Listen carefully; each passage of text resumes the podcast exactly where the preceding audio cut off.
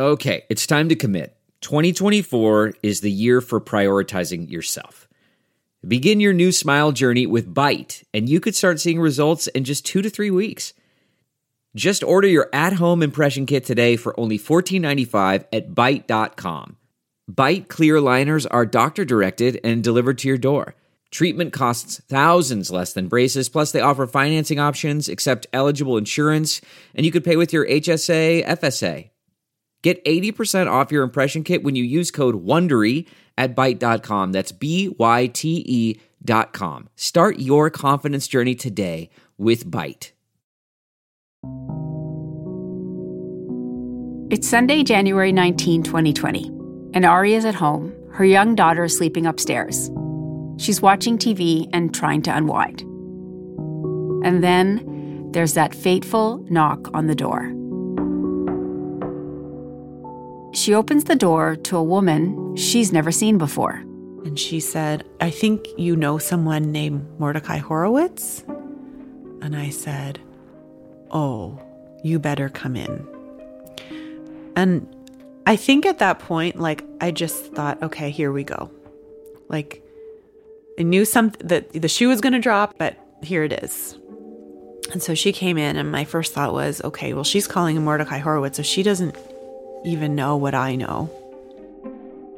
Aria knew by now that Mordecai Horowitz was not her boyfriend's real name. It was Mark Ramsden. She also knew that Mark had lied about being from California. But before that knock on the door, Aria had decided to forgive him and thought she was Mark's one and only. She said, He's been living with me since September. And I said, what do you mean living with you? And she says, in my, my one bedroom condo. And I was like, oh, okay. Okay. And I don't remember what, like, just the exchange from there. Like, she stood there for over an hour, I feel like. At a certain point, I sat down. She didn't want to sit down. She just stood there with her coat on in the front entryway. The woman who was at the door, she didn't want to be interviewed. But for the sake of this story, I'm going to call her Patty. So, Patty, who stood in Aria's doorway on that cold January night, unable to sit down, lived with Mark. A few weeks before ending up at Aria's place, she had grown suspicious, worried her boyfriend, who she still knew as Mordecai, was starting something new with someone else. Her fears were confirmed when she heard him on the phone one night. He was talking to me like he was my boyfriend. Now Patty wanted to know who Mordecai was talking to. He was saying he was working with a friend who was a screenwriter and who by day had a day job, so he could only go over at night to do overnight working on the screenplay. Patty remembered that Mordecai would use her Uber account to go see this so called screenwriter. So all she had to do was go into her app's history and see where he'd been going. And she did. She went to the address, and Patty saw Aria and Mordecai walking down the street towards Aria's house, hand in hand. So she saw him and she's texting him as if she's home saying, "Oh, what do you want for dinner?" Um like like pretending that she's not literally watching him. He got back from my house and she confronted him. And as soon as he was gone, she came to my house. Aria and Patty talked for a long time on her doorstep. I mean, that Sunday was the last day I saw him. So that evening, Aria told Patty that the man she knew as Mordecai was actually Mark. And Patty told Aria that there were others. Patty hadn't just tracked Aria down. With a bit of digging, she'd actually found other women that Mark had lied to. Aria was freaking out. How many women had Mark been sleeping with while they were together? What was Mark's endgame? Was it about money? Was she in danger? Aria's mind was spinning.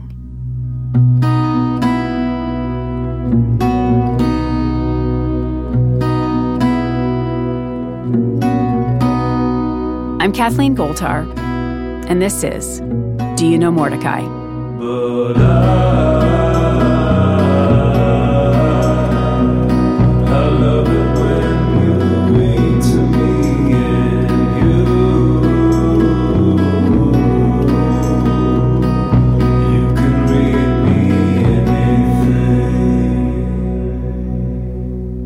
Chapter 2 Sorry I Went AWOL. It's now Monday morning, January 20th, and Aria is still trying to grasp the news that literally arrived on her doorstep. Mark had deceived her twice. And it wasn't just about who he was, but he'd also been cheating on her. There was this woman, Patty, and Patty had found others. Mark's Pandora's box of lies was open. He had a house in LA, and he had a ranch, and he had this, and he had that. He said the ranch was nestled into the foothills. And he gave really specific, kind of geographical descriptions of the area. He told me that he was in Toronto as an artist, but going back to LA fairly frequently. He uh, said he was a writer.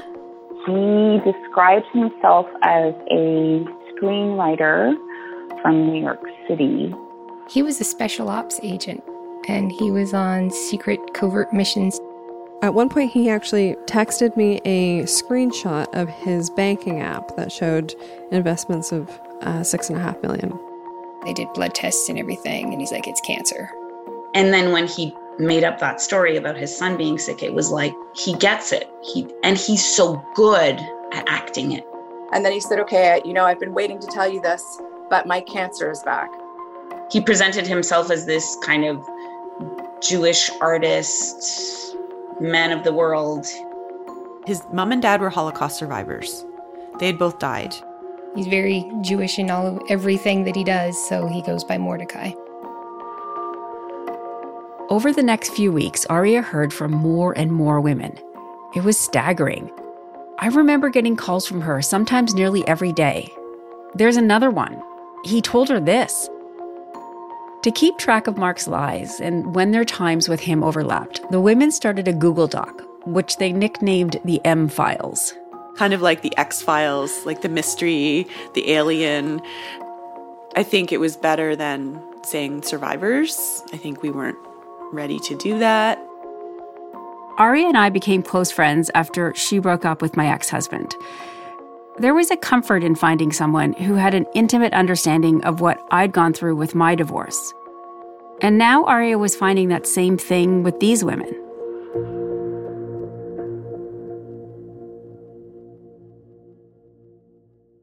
It was fine to begin with. It was sort of a slow start. And then a week or two, probably after we started, we first matched, we started chatting more. Here's one of the women that Mark conned. And like the others, she asked us not to use her real name. So we're calling her Carolyn. And I will remember one night in particular, I was walking home and he was uh, messaging me a lot. I was actually having trouble walking and texting at the same time. Um, but he was pretty persistent about keeping that chat conversation going.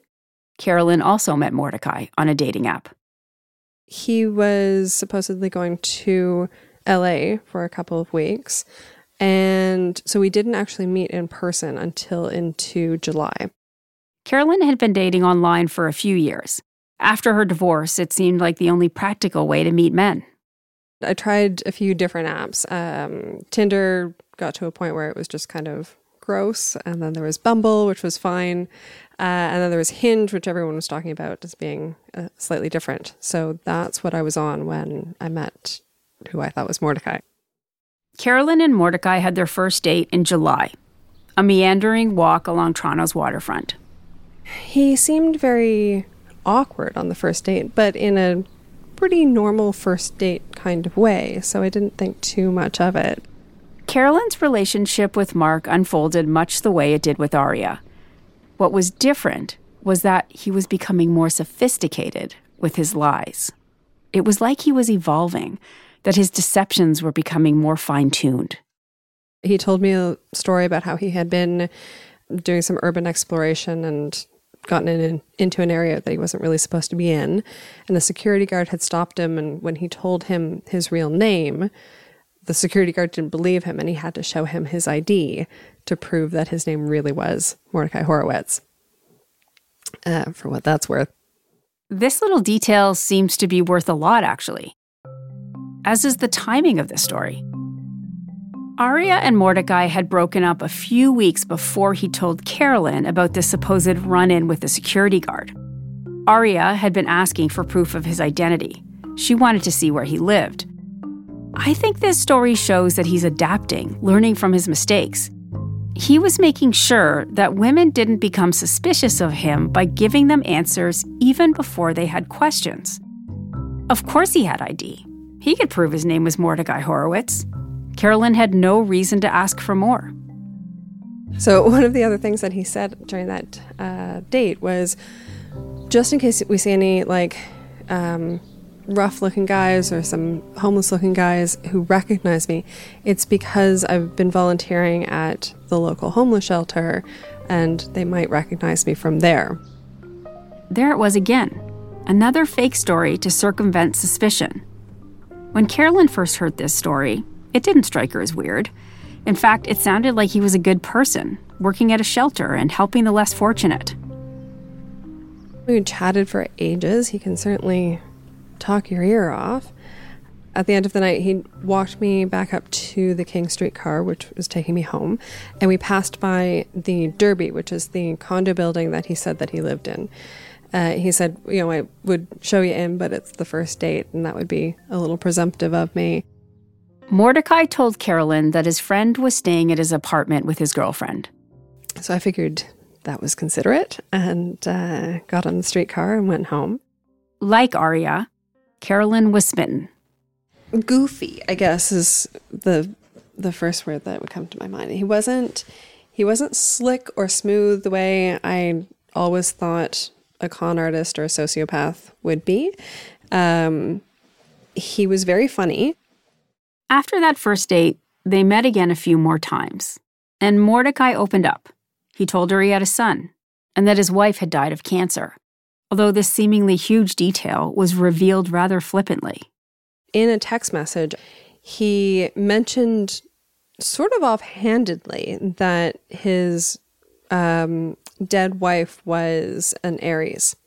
And I said, Oh, I'm so sorry to hear that. And he said, Oh, I'm, uh, didn't I tell you uh, I'm a widower? I said, No, you left that part out. Their walks and coffee dates turned into dinners, and soon enough, they made plans to meet at Carolyn's house. He started spending more and more time at my place. Remember those little nuggets that Mordecai would drop into conversations? Bits of information that he would use later to bolster his stories? Like when Mordecai said that his friend was staying at his place? Well, now, apparently, that friend wouldn't leave. And he was having a hard time getting him out. Carolyn never questioned it nor did she send Mordecai away. She was comfortable with him staying over. And on some of those days, he would just be asleep uh, in my bed uh, the whole time. And he would sleep for hours, hours and hours. And did he have a reason for why he was so tired? Um, the first first reason I heard was that it was drug induced anemia. I was in and out of house for most of the day all day and uh, was coming home quite quite tired, but he was at the apartment the whole time. Carolyn didn't mind him there, but there did come a time when she needed him out, just for a couple of days. And I think that was a Thursday. Friday, I had to myself, and the whole time we're texting back and forth near constantly. Um, Sunday evening, he said that he was going to be getting a ride back down to my place. And he said, Yep, yeah, it's quarter after eight. We'll be leaving at about nine. And that was the last I heard from him for the better part of a month. From a guy who had just a day earlier been bombarding her with messages. All of a sudden, nothing. So when he didn't text back, my initial response was, You fucking asshole. Like, you owe me money and you're avoiding me. It wasn't a lot of money, but he had promised to pay her back for some food and booze that Carolyn had bought. And what is this shit? It was it was really a breaking point for me. Um, so I sent him a barrage of angry text messages, and then it was the next morning that I started to actually get concerned because at that point I was noticing that he really hadn't been online at all. I said either I've just been conned by the most limp dick con artist known to man, or he's actually very ill. uh, or something's gone wrong. And then she called the hospitals. I first called North York General and then Sunnybrook, um, asking again for Mordecai Horowitz to see if anyone by that name had been checked in. And then a couple of days later, I called just about every other hospital in the city, just in case it hadn't been one of those. Didn't find him, and I think I called again. Carolyn racked her brain for things Mordecai had told her about himself. Where could she search? Who could she talk to? Was he dead? Carolyn went to the two locations where Mordecai had told her that he had taught art. I checked both buildings, the directories on both, didn't see anything. With nowhere else to look, no more clues to chase down, she mostly gave up. All she could do was keep an eye on his WhatsApp. He'd been inactive for weeks. I noticed that, I think it was the Wednesday or something, uh, he did his um, last active change. It updated. He had been online at some point in the last day or so. And that happened a couple more times in the following week. So I realized that either somebody else was using his phone or he was alive, just not responding to uh, to any of my texts. Two weeks later, Mordecai finally responded. I'm sorry I went AWOL. I'm pretty sick. I know it's not fair.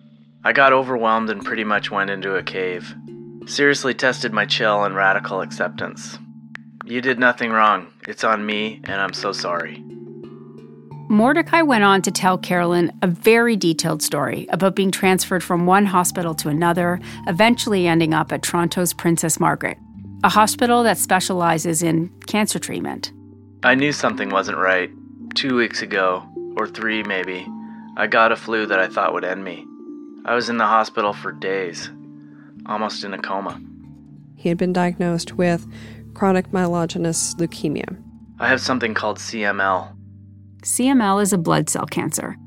Once considered fatal, today it's beatable. Mordecai would live.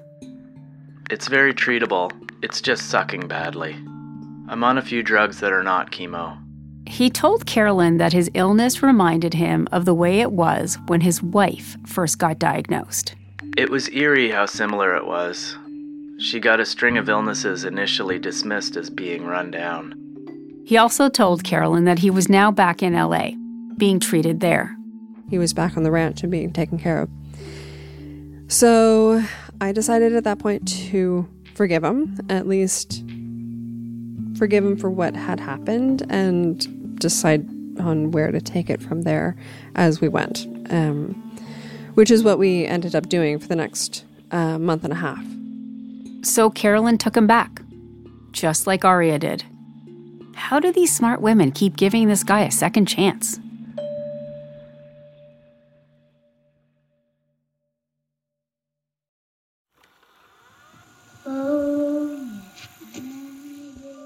I'm David Kushner, and this is my brother John.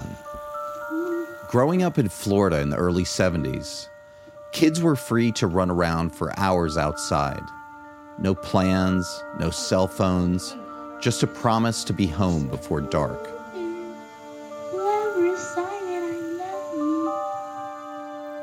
When John was 11 and I was four, he biked away from our house, through the woods, to a store nearby. He was going to buy me my favorite candy, a little plastic alligator head filled with chewing gum. He pedaled off into the woods, but he never came back. Maybe have a word with you, underdog. I've been a journalist for decades, but the story I've chased the longest is about my brother John. The story of what happened to him. I think the worst thing of the worst is that you never would find the person. On one hand, I desperately wanted to find something, and on the other hand, I was absolutely terrified of finding something. And the story of what happened to our family and our town after he disappeared. A little boy simply goes from his house through some woods to go to get some candy at the 7 Eleven and never comes back. That is every parent's essential nightmare. When you realize that anything can happen anytime, anywhere. How do you go on? I just wanted to talk with other people who've gone through it. I felt isolated and on Mars. I believe now, looking back, it was, it was absolutely to try to find some answers. And here I am searching for some kind of answer. And how the hell do you continue? This is Alligator Candy. Coming this May, a new podcast from UCP Audio and Transmitter Media. Follow and listen wherever you get your podcasts.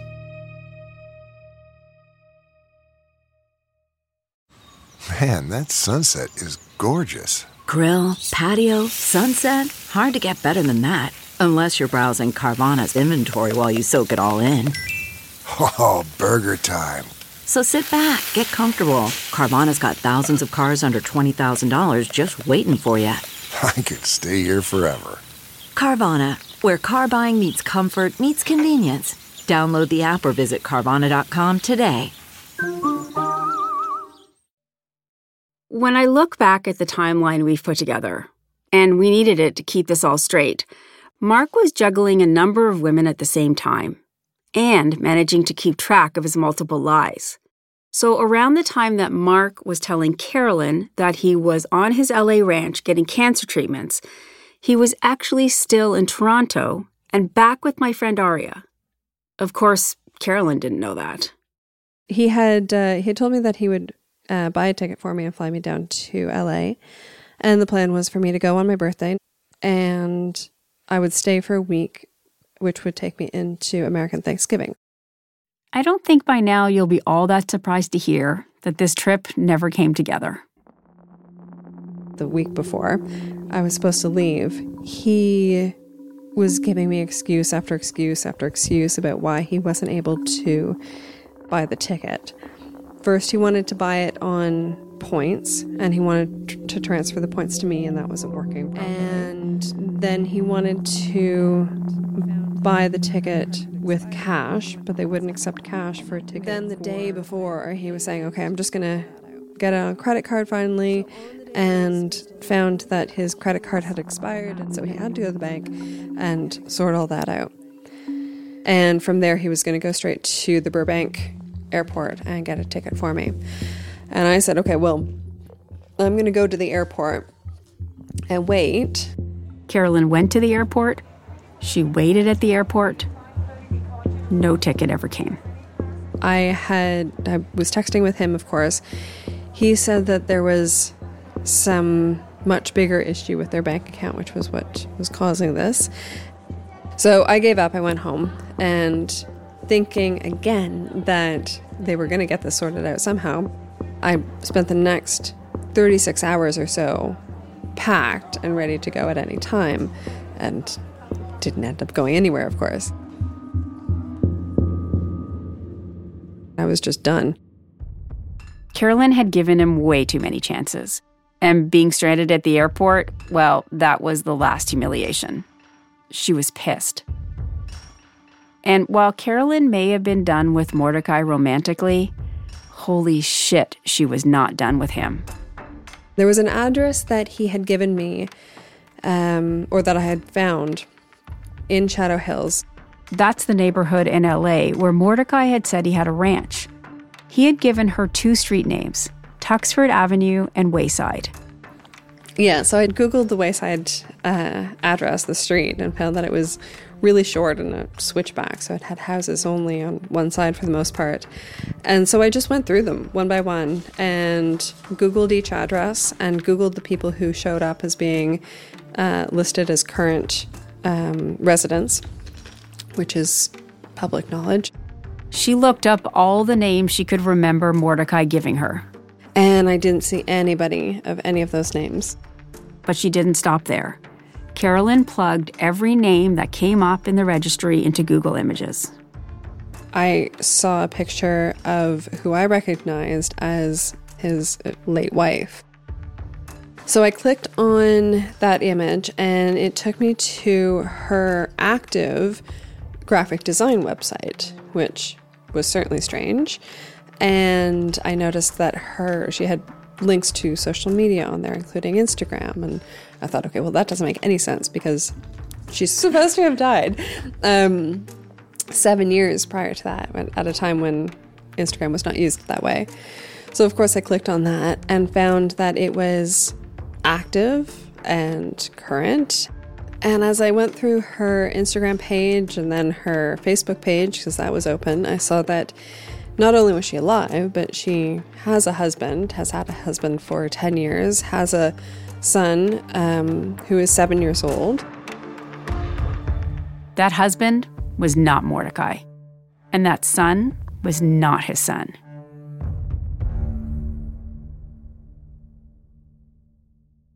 I began this podcast because my friend Aria had fallen in love with a man named Mordecai. But now I was becoming obsessed with a man named Mark. How did Mark manage to deceive these women? Part of that answer has to be in LA. California looms large in Mark's stories. But had he ever been there? And who is this woman that he keeps passing off as his dead wife? That's next time on Do You Know Mordecai?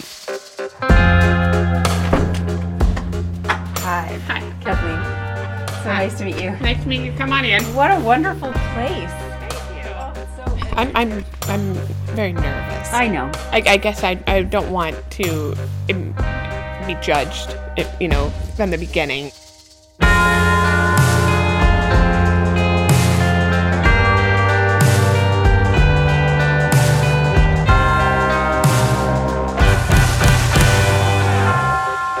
This podcast was written and produced by me, Kathleen Goldhar, and Michelle Shepard. Our executive producer is Stuart Cox.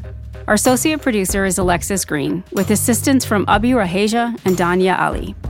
Sound design and mixing by Mitchell Stewart. Our theme song is created by Quiet Type.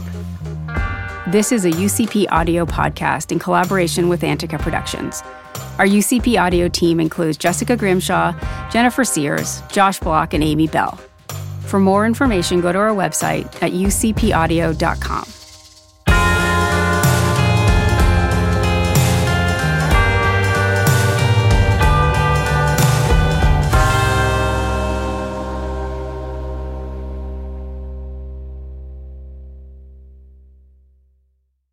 Audible is the destination for thrilling audio entertainment. Allow your imagination to be piqued by stories that are brought to life through captivating sound design, eerie soundscapes, and dynamic performances. As an Audible member, you'll be able to keep your heart rate up month after month because you can choose one title a month to keep from the entire catalog, including the latest bestsellers and new releases. If you're in the mood for a shocking psychological thriller, check out None of This Is True by Lisa Jewell. Embrace brand new exclusive thrillers from best-selling authors who are guaranteed to keep you gripped. New members can try Audible free for 30 days. Visit audible.com slash thrill or text thrill to 500 500. That's audible.com slash thrill or text thrill to 500 500.